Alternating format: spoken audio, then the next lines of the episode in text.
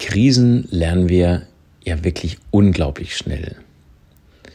Gerade die ersten Wochen der Corona-Krise haben uns extrem zum Nachdenken gebracht. Manche von uns sind in totale Angst und Panik verfallen. Wir haben plötzlich über Gesundheit, Existenz nachgedacht. Macht das alles überhaupt noch einen Sinn? Manche von uns sind mit ihren Freunden und Familie näher zusammengerückt und wollen auch nach der Krise mehr Kontakt halten. Manager haben gespürt, wie sehr sie im Hamsterrad gefangen sind und den Entschluss gefasst, ihr Leben umzustellen. Gerade beruhigt sich die Corona-Ausbreitung und wir gehen jetzt in den Alltag zurück. Und für viele wird es interessanterweise genau jetzt schwer. Denn die Krise ist kein Sprint, sie ist kein Marathonlauf. Die Kräfte lassen langsam nach.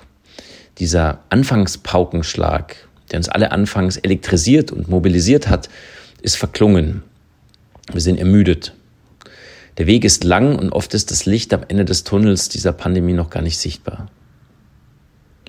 Und trotzdem kehrt der Alltag mehr und mehr zurück.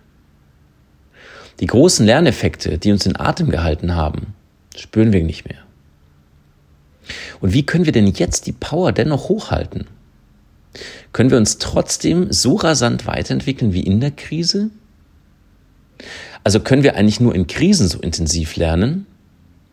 Brauchen wir Krisen, die wir ja eigentlich gar nicht wollen, um uns weiterzuentwickeln? Oder anders ausgedrückt, geht Lernen eigentlich nur durch Schmerz? Müssen wir wirklich erst immer einmal auf die Herdplatte fassen, damit wir uns nie wieder die Hände verbrennen? Die Antwort ist Jein. Es kommt darauf an. Also beim Blick in die Hirnforschung lernen wir wirklich intensives Lernen bedeutet neue Verknüpfungen der Nervenzellen in unserem Gehirn. Und für diese Verknüpfungen im Hirn brauchen wir Baustoffe. Und diese Baustoffe, die stehen uns nur dann zur Verfügung, wenn wir emotional von etwas berührt sind. Also wenn uns was unter die Haut geht. Ohne starke Emotionen gibt es keine tiefgreifende Veränderung.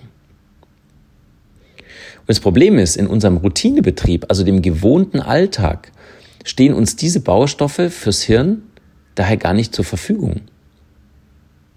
Daher gibt es im Routinebetrieb keine tiefgreifenden Lernerfahrungen. Oder anders ausgedrückt, wir brauchen dann sehr, sehr viel mehr Zeit, um uns zu verändern. Also die Lernkurve ist ohne Emotionen sehr flach.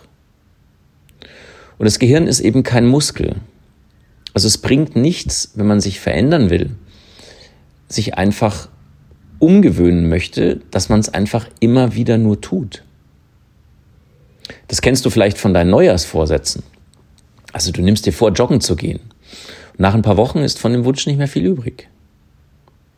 Du kannst dir dein Gehirn vorstellen wie einen großen Garten.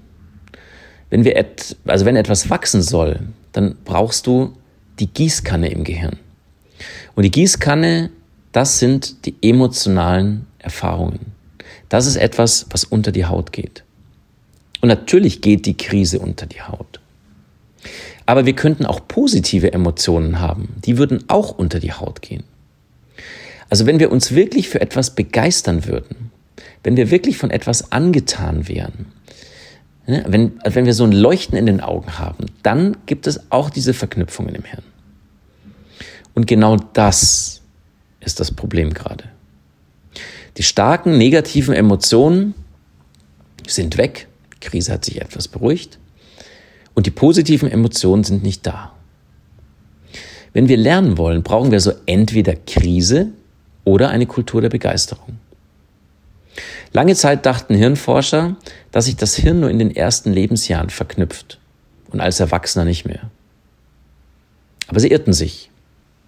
Es lag vielmehr daran, dass die Begeisterung normalerweise sinkt, wenn wir älter werden. Also ein Baby hat tausende von Begeisterungsstürmen jeden Tag. Jeder neue Gegenstand ist für das Baby ein Wunder. Es ist begeistert von der Welt. Ein Kleinkind hat vielleicht noch 100 Begeisterungsstürme am Tag. Ein Jugendlicher noch 10, ein Erwachsener noch eine in der Woche. Und wenn wir noch älter werden, vielleicht sind wir nur noch einmal im Monat begeistert. Und das liegt daran, weil wir die Welt, die wir immer erkundet haben, die ist nicht mehr neu für uns. Und weil deine Begeisterung sinkt, je älter du wirst, deswegen tut sich weniger in deinem Hirn und du veränderst dich weniger. Es sei denn, die Krise kommt. Aber du brauchst keine Krise, um dich zu entwickeln. Denn du kannst selber für Begeisterung sorgen. Schau dir die Wunder an, die dich jeden Tag umgeben. Das Wunder ist der Normalfall, wenn ein Kind geboren wird, wenn ein Baum wächst, wie dein Körper funktioniert. Tu was für dich, in deiner Familie, in deinem Arbeitsteam, dass du begeistert bleibst im Leben. Und du wirst das nicht nur kurzzeitig fühlen, du wirst dich nicht nur kurzzeitig besser fühlen. Die Gießkanne in deinem Gehirn geht an. Die Nervenzellen verbinden sich. Und du wirst dich viel leichter und schneller verändern. Lernen durch Klugheit oder besser gesagt durch Begeisterung macht viel mehr Spaß, als auf die nächste Katastrophe warten zu müssen. Vielen Dank, dass du dir unsere heutige Folge des Corporate Happiness Podcasts angehört hast. Wir hoffen, dass sie dir gefallen hat.